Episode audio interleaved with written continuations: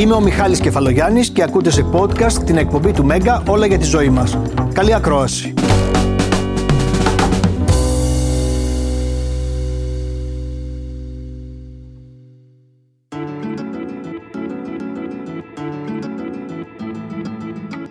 Και πιο συχνά ακούτε τον τελευταίο καιρό γονείς να παραπονιούνται ότι ουσιαστικά τα παιδιά τους κάνουν κουμάντο στο σπίτι. Βέβαια, δεν είναι άμυροι ευθυνών, δεν έγινε ξαφνικά αυτό και μιλάμε τώρα για πολύ μικρά παιδιά. Μιλάμε από την ηλικία 2-3 ετών. Καταλαβαίνω τους γονείς που δεν θέλουν να χαλάσουν τα χατήρια στα παιδιά τους, αλλά από την άλλη πρέπει να πω και ότι οι γονείς πρέπει, ειδικά σήμερα, και θα δούμε γιατί, να βάζουν όρια στα παιδιά και αυτό είναι που θα τους σώσει εντός και εκτός εισαγωγικών, αργότερα όταν τα παιδιά μπουν στην εφηβεία. Αυτό το πολύ ενδιαφέρον θέμα θα συζητήσω με μία μαμά. Είμαι πολύ χαρούμενος που είναι μαζί μου σήμερα η Ναταλή Κάκαβα. Γεια σου, Ναταλή. Έχεις δύο αγόρια και θα δούμε αν τελικά σε κάνουν ό,τι θέλουν. Νομίζω ότι και με κάνουν ό,τι θέλουν, αλλά ωραία. νομίζω ότι έχω βρει λίγο έτσι και τον τρόπο να κάνουν και αυτό που θέλω να κάνουν. Δεν ακούγεται ωραία, αλλά νομίζω ότι μέχρι κάποια ηλικία εμείς οι γονείς είμαστε υπεύθυνοι για το, τη διαδρομή που χαράζουν στη ζωή τους τα παιδιά. Οπότε πρέπει Ακριβώς. να τους δίνουμε τις κατευθυντήριες. Θα τα πούμε όλα αμέσως τώρα.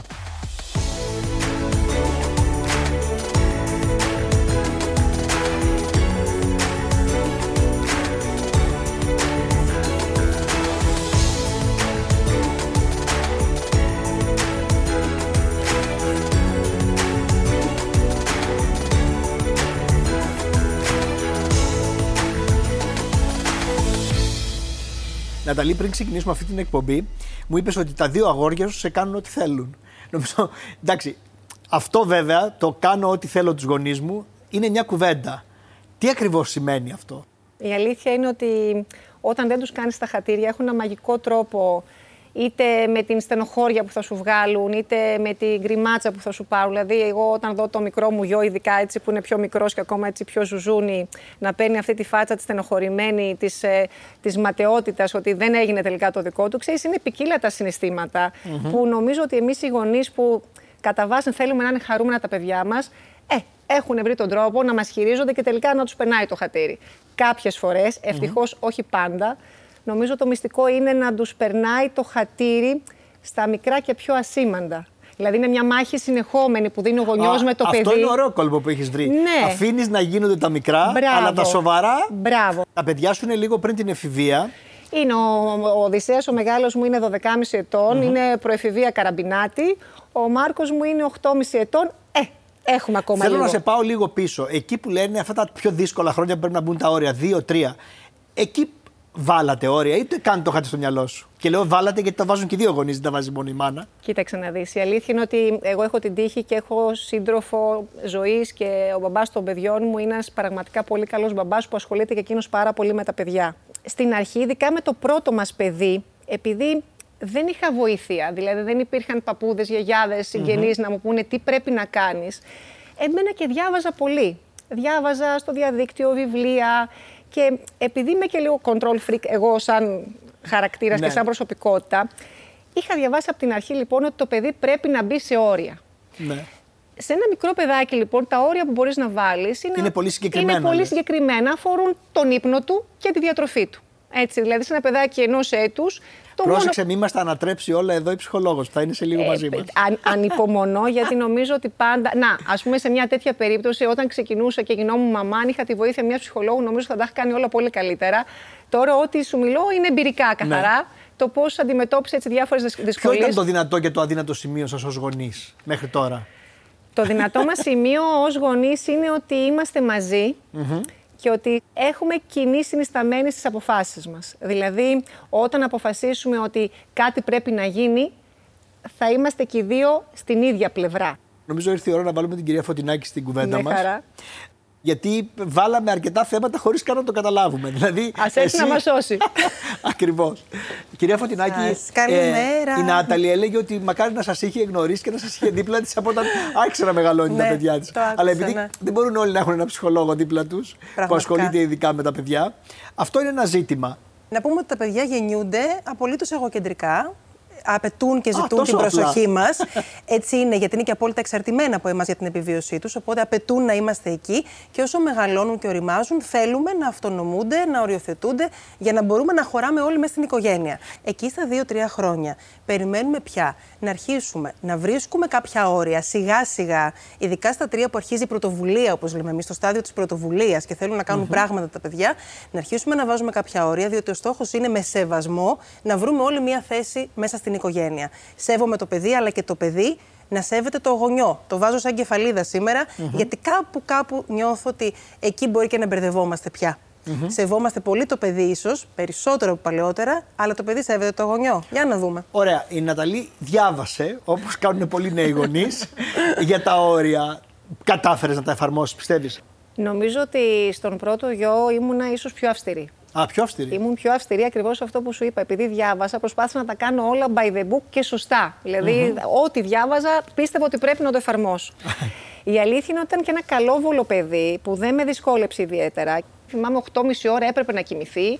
Θυμάμαι και τα καλοκαίρια που ήταν ντάλα ήλιος έξω. Εγώ κατέβαζα τον μπατζούρι 8,5 ώρα για να είναι νύχτα στο σπίτι για να κοιμηθεί το παιδί. Δηλαδή θεωρούσα ότι αν Αυτές, περάσει 8,5 ναι. ώρα και δεν κοιμάται το παιδί. Είναι μικρές ή... λεπτομέρειες. Δηλαδή να καθορίσω το χρόνο του ύπνου, να καθορίσω το φαγητό είναι όρια. Φυσικά. Είναι οι ρουτίνες που φτιάχνουμε. Είναι οι ρουτίνες. Και ένα πολύ βασικό κομμάτι είναι και ο γονιός να είναι αποφασισμένος να βάλει το όριο. Αυτά θέλω να πω ότι βοηθάνε αργότερα και στην εφηβεία και το πώς θα Έτσι. συμπεριφερθεί ένα παιδί μετά. Ναι, γιατί καταγράφει τόσο νωρίς το πώς θα συμπεριφερθεί; Ναι, τι καταγράφει; Τη συνεργασία. Ότι εδώ έχουμε έρθει σε αυτό το σπίτι να συνεργαστούμε όμορφα, ιδανικά, και να βρούμε έναν τρόπο να είμαστε όλοι ικανοποιημένοι και ευχαριστημένοι. Έτσι. Δεν μπορούμε να λειτουργούμε ένας εις βάρος του άλλου. Από τόσο μικρή ηλικία, λοιπόν, ναι, μαθαίνουμε να συνεργαζόμαστε, ναι. Μιχάλη. Αισθάνθηκες ότι κάποια στιγμή ο ένας σου ή ο άλλος γιος ήταν λίγο εξουσιαστικοί σε αυτές τις πολύ μικρές ηλικίες; Δηλαδή ότι σας έκαναν ό,τι ήθελαν βασικά; Καθ' όλη τη διάρκεια της ημέρας.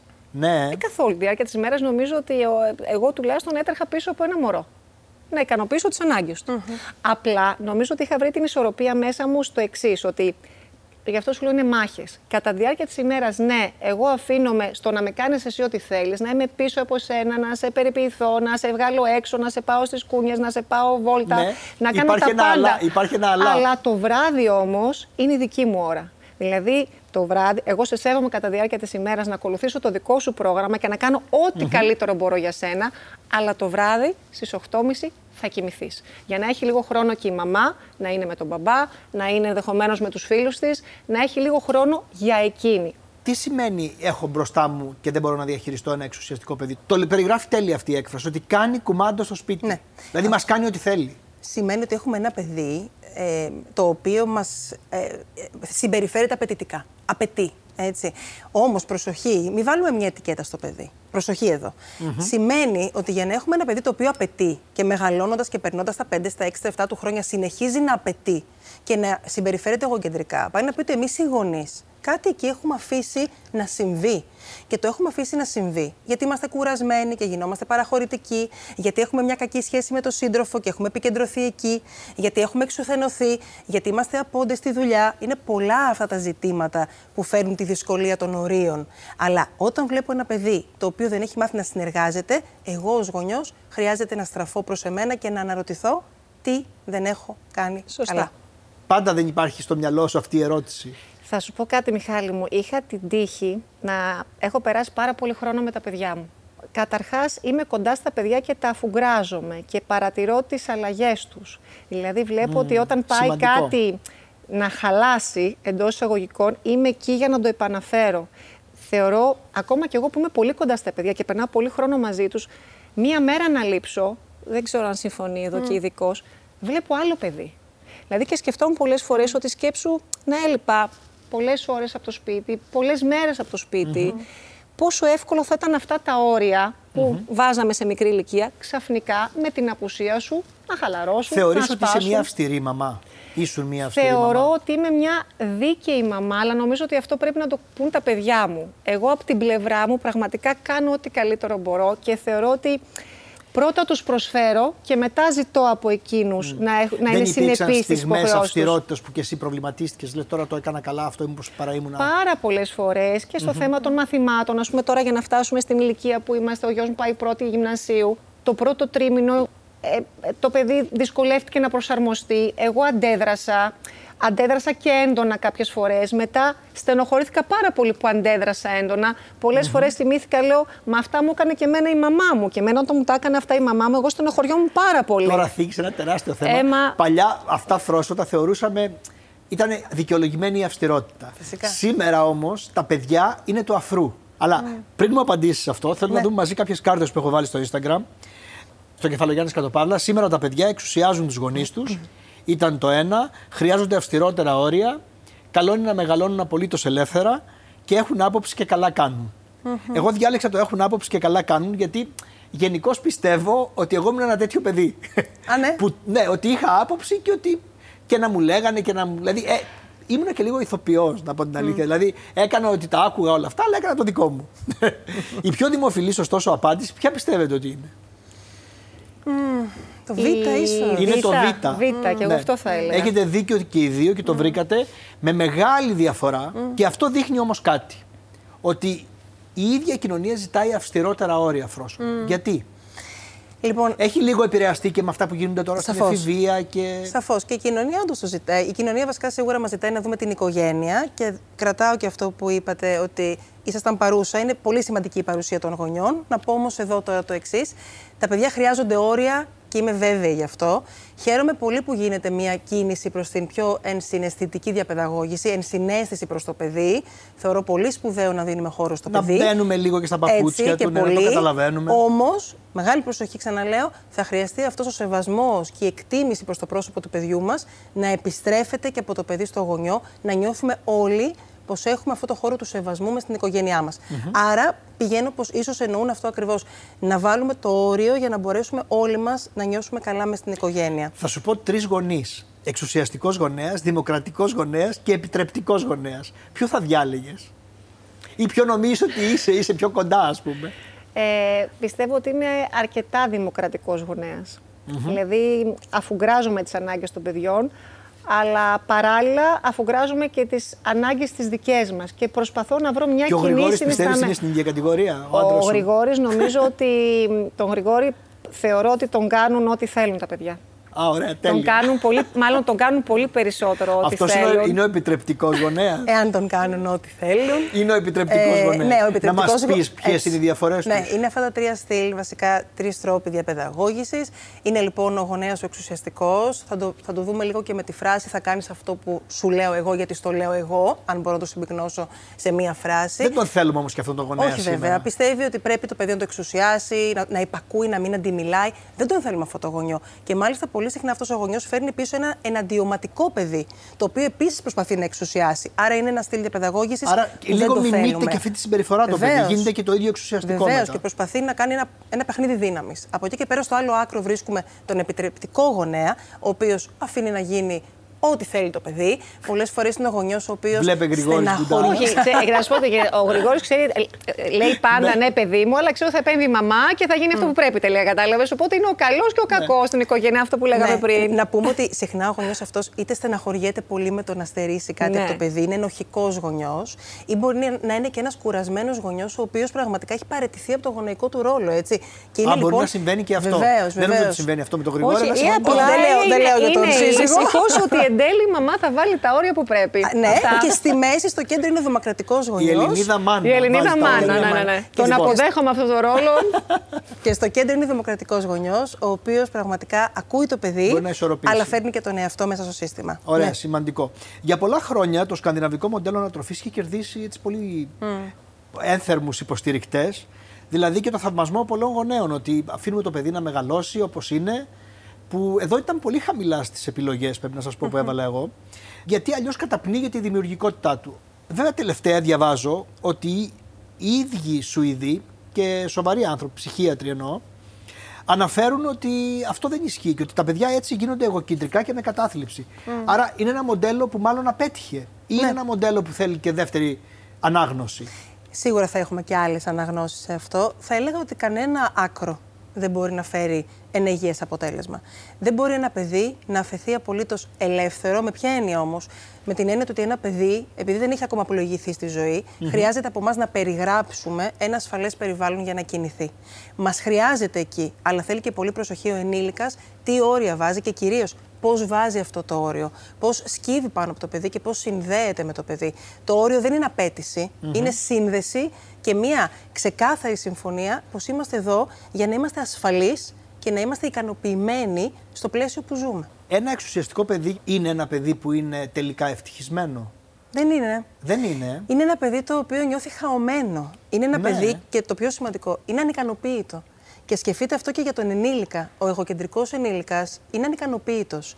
Όταν δεν έχω μάθει να οριοθετούμε, να, να μπορώ να συνεργαστώ άρα, να μπορώ να μπω σε σχέση, δεν θα μπορέσω και να ικανοποιηθώ από τη ζωή μου. Όταν έχω θα μάθει θέλω να περισσότερα, έχω τα έτσι, θα θέλω περισσότερα, θα απαιτώ περισσότερα και σχεσιακά θα δυσκολεύομαι αφάνταστα. Θα ματαιώνομαι. Δεν είναι ένα ευτυχισμένο παιδί. Και να πούμε, Νάταλη, προφανώς έχεις διαβάσει, αφού ότι έχεις διαβάσει αρκετά, ότι υπάρχει μίμηση. Ότι δηλαδή ουσιαστικά αντιγράφουν μοντέλα τα παιδιά. Πρώτα απ' όλα πρέπει να δίνουμε εμείς το καλό παράδειγμα. Αν εμείς ναι. δεν είμαστε Εσείς συνεπείς... το κάνετε αυτό ή κάποιες φορές το χάνετε και εσείς, σας ξεφεύγει, ας πούμε; Κοίταξε να δεις, σου είπα, πάντα προσπαθούμε να δίνουμε το καλό παράδειγμα. Δηλαδή, ας πούμε, όταν λέμε ότι Ετοιμαστείτε, φεύγουμε σε 5 λεπτά. Αυτό είναι μια εξουσιαστική συμπεριφορά. Ετοιμαστείτε, Όχι, φεύγουμε. ετοιμαστείτε, φεύγουμε σε 5 λεπτά. Αν εγώ λοιπόν κάνω μισή ώρα για να φύγω. Με αυτή την έννοια. Με αυτή την έννοια δεν δίνω το σωστό μήνυμα στο παιδί μου ότι ξέρεις κάτι, ενώ τώρα πρέπει να ετοιμαστούμε να φύγουμε, εγώ καθυστερώ. Α, το κατάλαβα, τέλειο. Λέω, Την επόμενη φορά δηλαδή που θα χρειαστεί να βγείτε θα σου πει Μα εσύ έκανες 30 μα λεπτά. Μα έκανες 30 λεπτά, Άρα... μου είπες εγώ να είμαι έτοιμος σε Άρα 5 λεπτά. Δεν έχεις απάντηση και το παιδί γίνεται εξουσιαστικό. Ή επίσης το πιο σημαντικό είναι ότι σέβομαι πάρα πολύ, προσπαθώ μέσα στην οικογένεια να σέβομαι τον μπαμπά τους, να σέβομαι τους ίδιους, να σέβομαι όποιον συναναστρέφομαι. Mm-hmm. Δηλαδή να τους δείχνω ότι ξέρεις κάτι πάνω απ' όλα υπάρχει σεβασμός στον άνθρωπο που μιλώ, στον άνθρωπο που έχω απέναντί μου και κυρίως προσπαθώ να σέβομαι και εσένα.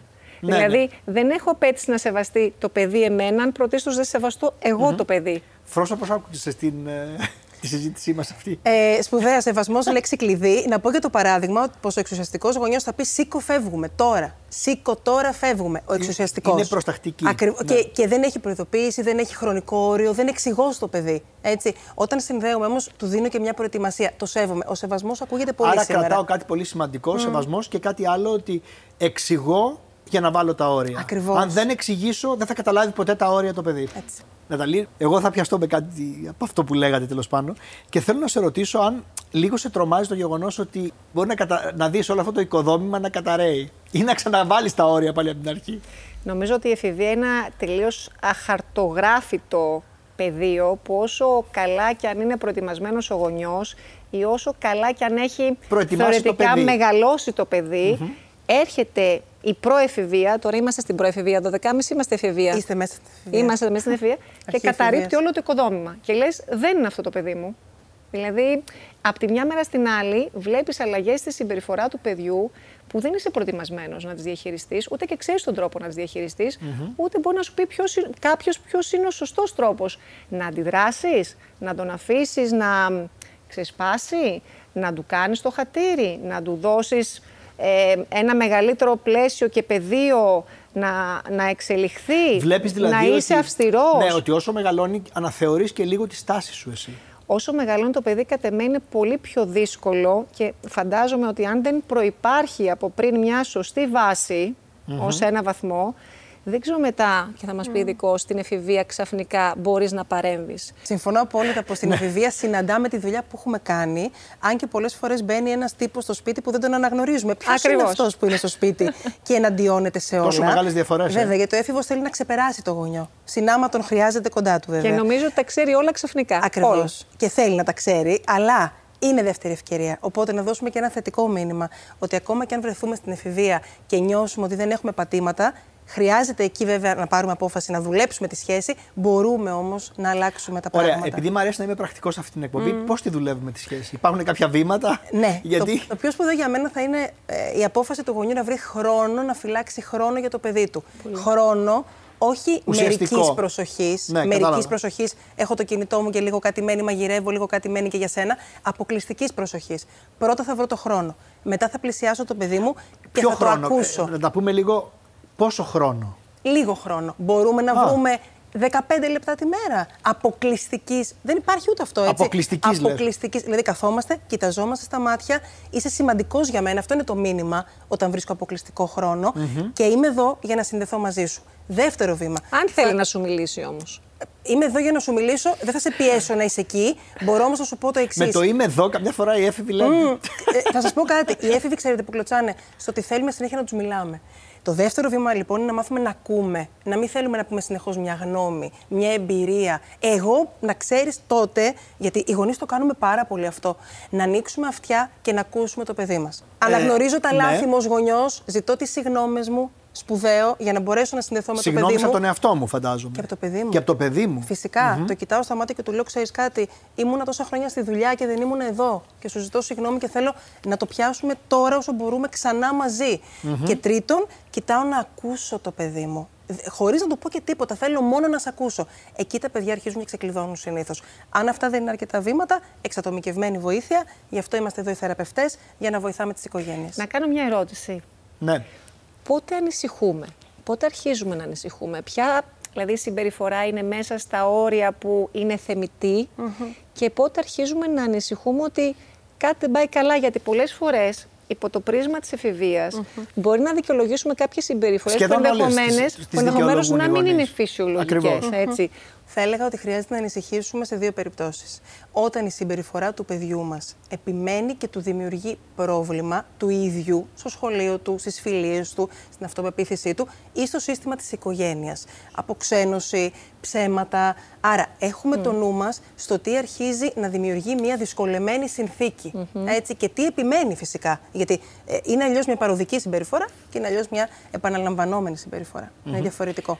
Ωραία. Είναι και οι στιγμές που οι γονείς λυγίζουν. Τι θα πω τώρα; Δηλαδή, εκεί που έχουν γίνει όλα τόσο μελοδραματικά, που δεν μπορείς να αρνηθείς κάτι παρότι ξέρεις ότι είναι λάθος. Καλέ, ναι.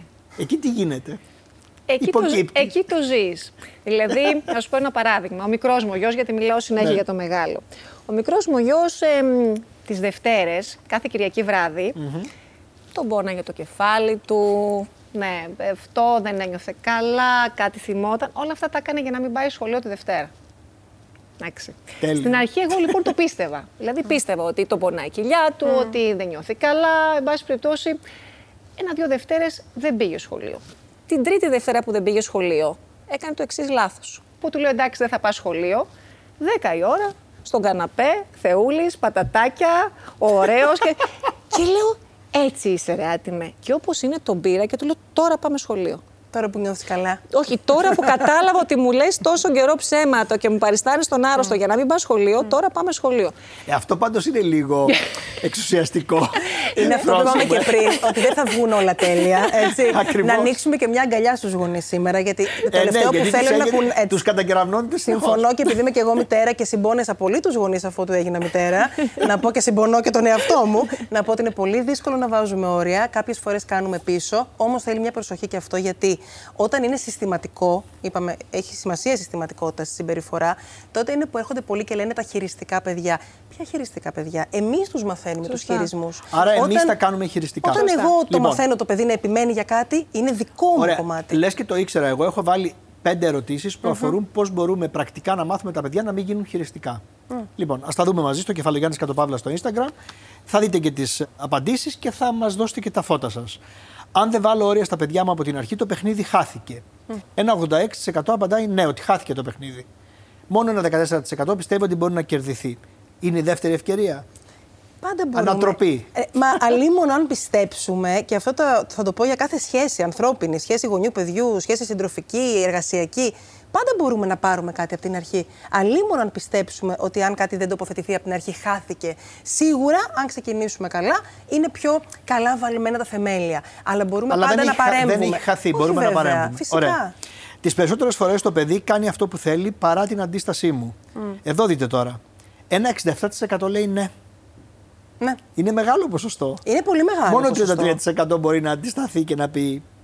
Λέτε πολλές φορές ότι δεν ξέρω αν το κάνεις εσύ, Νάταλη, αυτό ότι θα μείνεις λίγο σταθερή στην απόφαση, στην αρχική. Δηλαδή, παρότι μπορεί να στεναχωρηθεί, παρότι μπορεί να βάλει τα κλάματα, παρότι μπορεί να δεις συμπεριφορές που θα στεναχωρήσουν και σένα. το να μείνεις σταθερό στην αρχική απόφαση μπορεί και να βοηθάει. Νομίζω λένε. ότι είναι το μυστικό της επιτυχίας. Αυτό, ε. Διότι πρόσεξε να δεις, αν ένα παιδί θέλει να κάνει κάτι και του πεις εσύ όχι. Και μετά αυτό συνεχίζει, ξέρω εγώ, κλαίει, στενοχωριέται, χρησιμοποιεί ό,τι μέσο έχει για να σου αλλάξει την, την άποψη. Και εσύ τελικά το όχι γίνει ναι, αμέσως μέσω μαθαίνεις το παιδί ότι το όχι είναι Μπορεί να δυνάμει γίνει ναι. πολύ εύκολα ναι. Πολύ εύκολα ναι. Άρα μπερδεύεται. Να πω κάτι πολύ Έτσι δεν σημαντικό σε είναι; αυτό, γιατί είναι πολύ σημαντικό. Το ότι αρνούμε κάτι στο παιδί μου δεν σημαίνει ότι δεν του συμπαραστέκομαι στο συνέστημά του. Άρα θα μείνω σταθερή στο όχι μου, αλλά είμαι κοντά του, κατανοώντας ότι αυτό το όχι μου το στεναχωρεί. Θα του πω λοιπόν, το βλέπω ότι σε στεναχωρεί, αλλά είναι η απόφαση. Άρα είναι αυτή, σωστό έτσι. ότι μένουμε Και είναι σταθεροί. για το σε Ακριβώς, καλό ότι σου. συμπαραστεκόμαστε Και είναι για το στο καλό παιδί σου. μας. Αυτό το είναι για το καλό σου, είναι άλλη φράση που πυροδοτεί. ναι, ναι, ναι. Είναι μερικές φράσεις, πρέπει να κάνουμε μια λίστα. Είπα, είμαι Ελληνίδα που είναι- μάνα. Που είναι λες και τους βάζουμε στην Άρα, πρίζα. άρα αυτή η φράση είναι για το καλό σου, τη βγάζουμε από την πρίζα γιατί δεν βοηθάει. Νομίζω ναι, δεν την ακούνε πολύ. Ή το εγώ ξέρω καλύτερα από εσένα. Ναι, ναι, ναι. Ναι. Ναι. Ο χαρακτήρας κάποιων παιδιών σου απαγορεύει εντός και εκτός εισαγωγικών να βάλεις όρια στη συμπεριφορά τους. Εδώ μπερδεύτηκαν. 51% λέει ναι, 49% λέει όχι. κάποια παιδιά ζητάνε παραπάνω εργαλεία από τους γονείς τους. Κάποια παιδιά έχουν παρόρμηση έντονη, κάποια παιδιά έχουν ένα, μια προσωπικότητα η οποία θα φέρει και εμάς σε μια ανάγκη να εξελιχθούμε και κάποια άλλα παιδιά θα μπουν στα όρια πιο εύκολα. Αυτό είναι δεδομένο. Από εκεί και πέρα όμως λέω πάντα, τα παιδιά είναι μια πρόσκληση και για εμάς στο να πάμε λίγο πιο πέρα. Άρα είναι η δουλειά μας ως γονείς Όταν το πάνω χέρι το έχουν οι γονείς, τα παιδιά μεγαλώνουν με όρια. Η έκφραση το πάνω χέρι, με ποια έννοια το καταλαβαίνετε όλοι το λέμε, ότι δηλαδή κάνουν οι γονείς ό,τι θέλουν. Ένα 77% το πιστεύει και αυτό δείχνει ότι ίσως υπάρχουν κάποια κατάλοιπα του ότι μεγαλώνουμε με αυστηρότητα τα παιδιά μας. Αλλά δεν ξέρω, εσύ τι θα απαντούσε αυτήν την ερώτηση, Ναταλή; Νομίζω ότι τα παιδιά μέχρι να γίνουν και οι ίδιοι ενήλικες, καλός ή κακός, οι γονείς θα πρέπει να ορίζουν μέχρι κάποια ηλικία. Άρα στο 77 σε βλέπω Είμαι και στο σένα. 77. Γιατί να σου πω κάτι, μπορεί ένα τρίχρονο, ένα πεντάχρονο, ένα εφτάχρονο πραγματικά να γνωρίζει, να προστατεύσει τον εαυτό του από τους κινδύνους, να ξέρει πραγματικά τι είναι καλύτερο για Λοιπόν, εκείνο. Έρχεστε τώρα, τέλεια τα λέει, έρχεστε απέναντι σε αυτές τις αγωνίες. Που Ναι. είναι πολύ σοβαρές Ναι, αγωνίες. βέβαια και είναι. Όμως, λέτε εσείς από την πλευρά σας ότι το πάνω χέρι δεν σημαίνει ότι δεν ακούω και δεν συναποφασίζω με το παιδί μου. Έτσι. Το πάνω χέρι είναι, είναι η φράση που εμένα τώρα λίγο έτσι με πυροδοτεί, δεν μου αρέσει πολύ, γιατί το κάνω και λίγο εικόνα και με βάζει σε ένα παιχνίδι δύναμης. Πρέπει Ναι. κάποιος να έχει το πάνω χέρι. Εγώ θα πάω στο χέρι με χέρι περισσότερο και θα πω το εξής. Έχετε δίκιο. Τις μεγάλες αποφάσεις τις παίρνουν οι γονείς. Και πρέπει να έχουμε την οριμότητα ως γονεις να αποφασίζουμε για τα παιδιά μας και να καλλιεργούμε και τα κριτήρια τελικά για τις μεγάλες αποφάσεις. Όμως, τα παιδιά και χρειάζεται να έχουν γνώμη και μαθαίνουν να έχουν εμπιστοσύνη στον εαυτό τους όταν έχουν άποψη. Οπότε είναι και αυτός σπουδαίο. Ε, αυτό είναι πάρα πολύ σημαντικό, βέβαια. Χαμένη υπόθεση εισαγωγικά τα όρια στα παιδιά όταν ο ένας γονέας κάνει τα χατήρια και ο άλλος όχι. Εκεί Εδώ είσαι- μπερδεύονται. Είσαι, Δύσκολο. είσαι στο ναι εδώ. Εκεί και μπερδεύονται. 89% είναι στο ναι, Ναταλή, δεν είσαι μόνη σου. Εκεί μπερδεύονται και νομίζω ότι είναι πολύ λογικό να μπερδεύεται το παιδί το τι πρέπει να κάνει, ποιο είναι το σωστό, ποιο είναι το λάθος και τελικά ποια είναι τα, η, η καθοδήγηση η οποία παίρνει. Έτσι, δεν είναι; Εκεί, εκεί μπερδεύονται ή απλώς ξέρουν ότι το ένας είναι του χεριού τους; Τον κάνουν ό,τι θέλουν; Νομίζω ότι Και ότι μπερδεύονται. μπερδεύονται. Νομίζω ότι το πιο σημαντικό είναι ότι μπερδεύεις το παιδί. Δεν ξέρει ποιο είναι το σωστό, ποιο είναι το λάθος. Αυτό πιστεύω εγώ. Είναι μια πληγή αυτή η κατάσταση μέσα σε μια οικογένεια. Είναι μια πληγή. Οι, γο- οι δύο γονείς. Υπάρχει σε πολλές οικογένειες, Βέβαια, λυπάμαι που τι θες το πω. περισσότερες, Μιχάλη. Είναι μια πληγή οι δύο γονείς που δεν μπορούν να συνδεθούν και να συναποφασίσουν πώς θα χειριστούν μια κατάσταση. Άρα πρέπει να συναποφασίζουν αυτό που είπες στην αρχή της εκπομπής. Ε, είναι πολύ σημαντικό να μια κάνουμε κοινή γραμμή. το συμβούλιο μας. Όμως, ακόμα και αν δεν συμφωνούμε σε όλα, ανθρώπινο, είμαστε άλλοι Ναι, μα άνθρωποι. να σας πω κάτι. Υπάρχουν και διαφορετικοί χαρακτήρες. Δηλαδή, ο άντρας της είναι ένας άνθρωπος που ε, δεν μπορεί να τον βλέπει το γιο του να κλαίει. Του κάνει το χατηρι Δηλαδή, εκεί δεν σημαίνει ότι δεν συμφωνούν. Συμφωνούν ότι πρέπει να έχουν μια ενιαία γραμμή, αλλά Ναι, στο πώς θα το χειριστούμε όμως. Ακόμα και αυτό, στο να πούμε, το να πούμε στα παιδιά μας ότι εμείς οι δύο διαφωνούμε, αλλά σήμερα αποφασίσαμε να γίνει αυτό, γι' αυτό και αυτό το Α, λόγο. Θέλω να, διαφορετικό είναι να αυτό, έχετε προσεγγίζουμε τα παιδιά με ειλικρίνεια και αλήθεια, γιατί αυτό είναι το κλειδί. Και αν εμείς διαφωνούμε μεταξύ μας, τι, τι πρέπει να κάνουμε, τι γίνεται; θα πρέπει να αξιολογήσουμε σε πόσο διαφωνούμε, πόσο θα πρέπει, να, σπουδαία εμφα- είναι. θα πρέπει να εμφανίζεστε Άλλη στο παιδί μεγάλη μπροστά συζήτηση. ότι συμφωνείτε. Το ότι διαφωνούμε οι γονείς δεν πάει να πει ότι δεν θα βρούμε τελικά τι θα παρουσιάσουμε στο παιδί μας. Μπορούμε να διαφωνήσουμε, μπορούμε ακόμα και να πούμε ότι σε αυτό το θέμα η μαμά θα έλεγε όχι και εγώ είμαι πιο κοντά στο ναι και με τη μαμά σήμερα αποφασίσαμε να πάμε προς αυτή την κατεύθυνση. Είναι σημαντικό και στη διαφωνία μας να βρίσκουμε κοινό τόπο. Αν δεν βρίσκουμε κοινό τόπο, θέλουμε βοήθεια και υποστήριξη στο ζευγάρι μας. Ξεκάθαρο. Το πήγατε πιο βαθιά το θέμα. Ανοίγουμε άλλη εκπομπή τώρα. Θα παραμείνουμε Λοιπόν, εδώ. Είπαμε πολύ ωραία πράγματα. Ευχαριστώ πολύ, Φρόσο, γιατί ήσουν πολύ to the point, όπως πάντα. Και αυτό βοηθάει αρκετούς γονείς. Φαντάζομαι, Νάταλη, και εσύ έμαθες πράγματα Εμένα σήμερα. που με εδώ. βοηθήσατε πάρα πολύ σήμερα. Σας ευχαριστώ πολύ. Όπως είπα, μακάρι να σας είχα γνωρίσει νωρίτερα και να μου είχατε λύσει από αρχής κάποιες απορίες που είχα. Τα λέει πολύ όμορφα, πολύ μεστά και πολύ κατανοητά. Είναι πολύ σημαντικό. Ευχαριστώ Να θερμά. πω, Νάταλη, ότι μένει στην παρέα μας. Θα δούμε ένα βίντεο για το διαλογισμό και πώς αυτός μπορεί να συμβάλλει στον έλεγχο του στρες. Και επιστρέφοντας, θα ασχοληθούμε με ένα διατροφικό debate ανάμεσα στις ομές και τις μαγειρεμένες τροφές. Υπέροχα. Δεν ξέρω αν αυτό το θέμα σε αφορά. Φαντάζομαι αφορά τους Πώς και δεν πάντες. με αφορά. Και μην ξεχνάτε ότι παρόμοια θέματα μπορείτε να βρίσκετε στην ιστοσελίδα του Β στο β.gr. Οι τεχνικές του διαλογισμού βοηθούν στο να διαχειριστούμε καλύτερα το στρες στην καθημερινότητά μας, γιατί μας βοηθούν πρώτα απ' όλα να φέρουμε την προσοχή μας στο εδώ και τώρα. Έχει λοιπόν μια θετική επίδραση ο διαλογισμός στο να χαλαρώσουν όλα τα συμπτώματα του στρες, όπως μπορεί να είναι ο καρδιακός παλμός, η αρτηριακή πίεση. Το πρώτο βήμα του διαλογισμού είναι η συγκέντρωση, το να μπορούμε να συγκεντρωθούμε σταθερά σε κάτι. Συγκεντρωνόμαστε στην αναπνοή και μέσα από αυτό σιγά σιγά πηγαίνουμε όλο και πιο βαθιά. Όσο πιο πολύ και πιο συχνά κάνουμε εξάσκηση σε αυτό, τόσο πιο άμεσα βλέπουμε αποτελέσματα στην καθημερινότητά μας.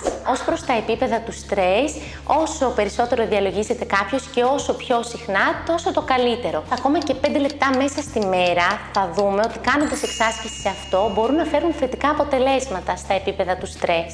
Ένας αρχάριος είναι καλό να ξεκινήσει παρατηρώντας πρώτα απ' όλα την αναπνοή του και αν βλέπει ότι είναι δύσκολο να συγκεντρώσει το νου του μόνο σε αυτό, μπορεί να ακολουθήσει είτε κάποιον δάσκαλο είτε κάποιον καθοδηγούμενο διαλογισμό που θα βρει σε βίντεο ή σε κάποιο μαγνητοσκοπημένο μάθημα. Ναταλή, πολύ ωραίο θέμα και θέλω να σε ρωτήσω αν τελικά είσαι ένας άνθρωπος που του αρέσει να μαγειρεύεις γενικότερα, να πειραματίζεσαι και όλα αυτά ή. Γιατί βλέπω πιο πολύ τον άντρα σου να μαγειρεύει στα social media του Ευτυχώς, ποιόνε. όχι, όχι. Είναι, ο Γρηγόρης με βοηθάει πολύ. Κοίταξε να δεις. Εγώ είμαι ένας άνθρωπος που δεν ανήκω στην κατηγορία που πολλοί λένε μαγειρεύω και νιώθω δημιουργικός ή χαλαρό όταν μαγειρεύω. Δεν είμαι τέτοια κατηγορία. Α, είσαι διεκπαιρεωτική μαγείρισα. Αλλά πρέπει να μαγειρεύω και μαγειρεύω και πολύ. Έτσι. Και ε, κάνω συγκεκριμένα φαγητά, γιατί δυστυχώς τα γόρια μου δεν τρώνε και πάρα πολλές επιλογές. Οπότε αναγκαστικά είναι διεκπαιρεωτική η μαγειρική που κάνω. Ναι. Είναι ξέρεις κλασικά γιουβαρλάκια, μακαρόνια με κοιμά, παστίτσιο, ε, φακές με το ζόρι, ένα σαρακάς, ένα φασολάκι. Μέχρι εκεί η κλασική μεσογειακή για διατροφή. Σου που αρέσει, παρόλα αυτά, σου άρεσε να πειραματιστείς με κάτι πιο καινούριο, πιο μοντέρνο; Παλιά μου άρεσε πάρα πολύ, Μιχάλη. Τώρα είμαι κουρασμένη, δηλώνω κουρασμένη. Μαγειρεύω πάρα πολλά χρόνια, πολλές φορές την ημέρα. Κυρία Λιοπούλου, αυτό είναι ένα θέμα και μ' αρέσει που το λέει έτσι ανοιχτά και. Είναι που- ειλικρινής. Είναι ειλικρινής, Εργαζόμενη ναι. μητέρα. Ε, δεν είναι. Εργαζόμενη μητέρα. Ακριβώς. Ωραία. Αυτό το τώρα μαμά εμείς- πεινάω, ναι, μαμά και, τω- ναι, πεινάω. και τώρα εμείς είμαστε εδώ να Βέβαια, σταματάει συζητήσουμε, ποτέ, να συζητήσουμε ένα θέμα που δεν νομίζω ότι απευθύνεται πολύ σε μια εργαζόμενη μητέρα. Αλλά απευθύνεται σε ανθρώπους που βλέπουν το φαγητό ως δημιουργία και το βλέπουν και αχολητικά ίσως. Το λέω γιατί το να φτιάξεις ομές τροφές ή ομό φαγητό πια είναι και δεν είναι και τόσο εύκολο. Εντάξει. Είναι ε, μια νέα τάση, Είναι γι' αυτό μια το νέα λέω. τάση. Αυτό οπότε συζητάμε. αφορά περι- όλο τον κόσμο. Δεν αφορά μόνο τους γονείς ή τους εργαζομενου Ε, είναι ξεκάθαρα θέμα πεποίθησης. Αν κάποιος θέλει να το δοκιμάσει ή όχι. Οι άνθρωποι καθιερώσαμε τη θερμική επεξεργασία του φαγητού γιατί μας φαίνεται πιο νόστιμο. Λέει να έχω ένα πιάτο ζεστό φαΐ, έτσι δεν λένε; Ναι, και ζεστό, ζεστό. Άπαπα. Άμα είναι χλιαρό, δεν το τρώμε. Ζεστό, ζεστό, αχνιστό. Μόλις βγήκε από το φούρνο. Άρα είναι δική Δηλώνω μας τη αυτή. φροντίδα. Έχουμε εκπαιδεύσει τους γευστικούς μας κάλικε στο ζεστό φαγητό, σωστά; Μπορούμε να ζήσουμε όμως και με ομά φαγητά, σωστά; Ισχύει, αλλά το μαγείρεμα μπήκε και για πολύ συγκεκριμένους λόγους. Προφανώς. Δηλαδή, ε, το κομμάτι της θερμικής επεξεργασίας ουσιαστικά εξασφάλισε αυτήν την ασφάλεια, την τροφική ασφάλεια, γιατί καταστρέφεται μέσα από την επεξεργασία αυτή ένα πλήθος από παθογόνα με βακτήρια από μικροοργανισμούς που μπορεί να μας προκαλέσουν ασθένειες. Να, πούμε, να πούμε κάποια παραδείγματα. Όπως για παράδειγμα, ακριβώς στα νοπά κρέατα, στα γαλακτοκομικά τα οποία δεν έχουν υποστεί παστερίωση, στο αυγό, στο ψάρι. Εάν δεν υπάρξει ένα μέρος θερμικής επεξεργασίας, ε, μικρόβια όπως είναι η σαλμονέλα, η εσερίχια κόλλη μπορεί να επιβιώσουν και μετά να προκαλέσουν ασθένειες στον οργανισμό. Τώρα τα λέτε αυτά σε έναν άνθρωπο που του αρέσουν να τρώει αρκετά ομά φαγητά. Δεν είναι μόνο η ασφάλεια όμως για το Αλλά μαγείρεμα. τι άλλο είναι; Η θερμική επεξεργασία απελευθερώνει από την τροφή πολλές φορές την ενέργεια και πολλά θρεπτικά συστατικά που με άλλο τρόπο δεν θα μπορούσε το σώμα μας να πάρει. Παράδειγμα; Το παράδοξο της ντομάτας ουσιαστικά θα αναφέρουμε, το, η οποία όταν ψηθεί, α, ενώ είναι πλούσια σε βιταμίνη C και ο κόσμος σκέφτεται ότι θα ψηθεί, οπότε θα, ένα μέρος της θα καταστραφεί. Το λικοπένιο που επίσης είναι πάρα πολύ πλούσια η ντομάτα. Απελευθερώνεται όταν μαγειρεύεται η Τρεις ντομάτα. φορές πιο βιοδιαθέσιμο γίνεται. Το σούσι που είναι, έχει εδραιωθεί και πολύ τα τελευταία χρόνια. Το να μην μάλλον ε, ε, υπόκειται μια θερμική επεξεργασία το ψάρι γλιτώνει όλες αυτές τις ουσίες που παράγονται μέσα από το τηγάνισμα, από το ψήσιμο. Κάποιες Α. ουσίες που είναι επιβλαβείς. Έχει τον κίνδυνο βέβαια όπως είπαμε των μικροβίων και στο ψάρι υπάρχει και ο κίνδυνος επίσης για τον ε, υδράργυρο, έτσι. Για τα βαρέα μέταλλα. Μμμ. Ένα-ένα μας τα βγάζετε. Ναταλή, πώς αισθάνεσαι όταν ακούς όλα αυτά για τα φαγητά, για τα ομά, για τα μαγειρεμένα, για τα...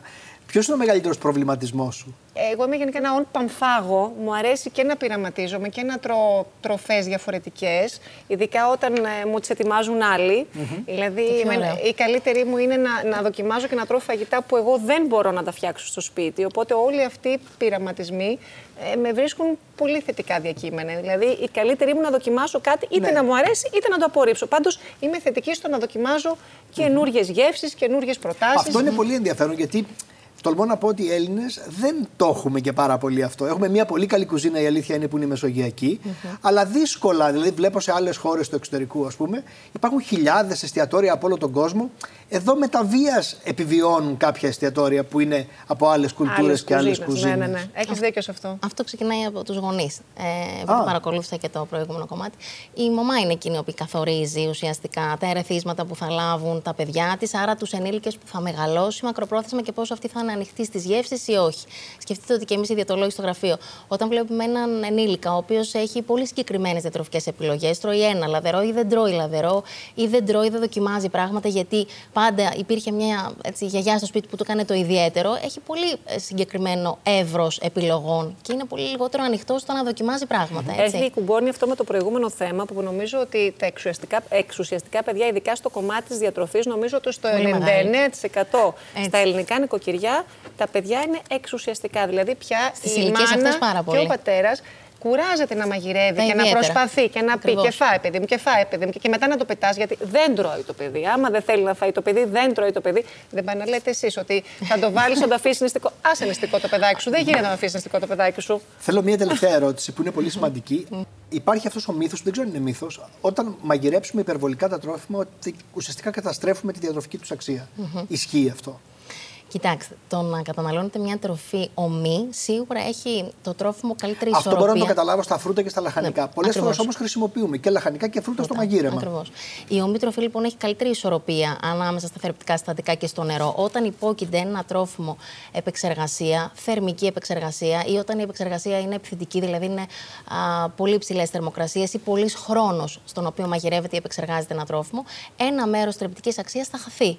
Αλλά αυτό ε, είπαμε ότι με κάποιες κατηγορίες τροφών είναι ανέφικτο να, να, γε- να παρακαμφθεί. Το λέω γιατί ας πούμε, υπάρχουν άνθρωποι που δεν μπορούν να φάνε σαλάτες, αλλά τους αρέσουν πολύ να τρώνε μαγειρεμένα λαχανικά. Είναι, προφανώς υπάρχει η σύσταση να, να τρώνε μαγειρεμένα λαχανικά από που δεν μπορούν να φάνε σαλάτες. Ακριβώς. Αυτό που χρειάζεται απλά είναι να υπάρχει μια ποικιλία στις διατροφικές προσεγγίσεις και, στα, και στο μαγείρεμα αυτών. Δηλαδή, ε, να μην είναι μόνο μαγειρεμένα τα πάντα ή να μην είναι μόνο ομάδα. Δηλαδή, να υπάρχει μια ποικιλία στην ε, προσέγγιση, ώστε ο χρόνος α, ο οποίος ουσιαστικά μαγειρεύεται ένα τρόφιμο ή ο τρόπος με τον οποίο θα μαγειρευτεί να είναι κάθε φορά προσαρμοσμένος στο τρόφιμο που επιλέγουμε. Ευχαριστώ πάρα πολύ. Ευχαριστώ πολύ, Ναταλή, Χαρά για μου. την πολύ ενδιαφέρουσα συζήτηση που είχαμε και στο πρώτο μέρος. Νομίζω σήμερα όλες, όλοι οι γονείς θα πρέπει να, να πήρανε κάποια μηνύματα. Εύχομαι Ελπίζω. να πήρανε κάποιες απαντήσεις, κυρίως μέσα από την ε, ειδικό μας. Εγώ εμπειρικά μίλησα. Ναι, με αυτό θέλαμε ουσιαστικά. Μέσα από την ανατροφή των παιδιών. Σε ευχαριστώ πάρα πολύ. Και εγώ ευχαριστώ. υπέροχος οικοδεσπότης Ευχαριστώ και εγώ. Και είναι υπέροχη εκπομπή και χαρά μου με καλέσετε. Σας ευχαριστώ πολύ. Η δική μου συμβουλή για σήμερα έχει να κάνει με τις σχέσεις. Και το λέω αυτό γιατί γνωρίζω ανθρώπους που έχουν μείνει για μεγάλο διάστημα εκτός σοβαρής σχέσης και βλέπουν πόσο ενδιαφέρον τελικά είναι να είσαι εκτός σχέσης. Γιατί το λέω αυτό. Λένε ότι είσαι ανεξάρτητος, ότι είσαι αυτάρκης και όλα αυτά. Οπότε όταν ε, μετά κάποιος άνθρωπος τους προσεγγίζει είναι πάρα πολύ δύσκολοι στο να, να, να προχωρήσουν. Και γιατί το λέω αυτό, γιατί δεν εντυπωσιάζονται πια από οποιαδήποτε προσέγγιση. Αυτό έχει ένα μείον γιατί όταν βγεις από μια τέτοια σχέση, πολύ δύσκολα μπορείς να μπεις σε μια επόμενη. Όμως το ενδιαφέρον, έχω εγώ να παρατηρήσω σε όλο αυτό και τους το είπα κιόλας, είναι ότι θα πρέπει αυτή την ανεξαρτησία και την αυτάρκεια να τη διατηρείς και μέσα στη σχέση σου. Μόνο τότε μια σχέση πραγματικά είναι υγιής.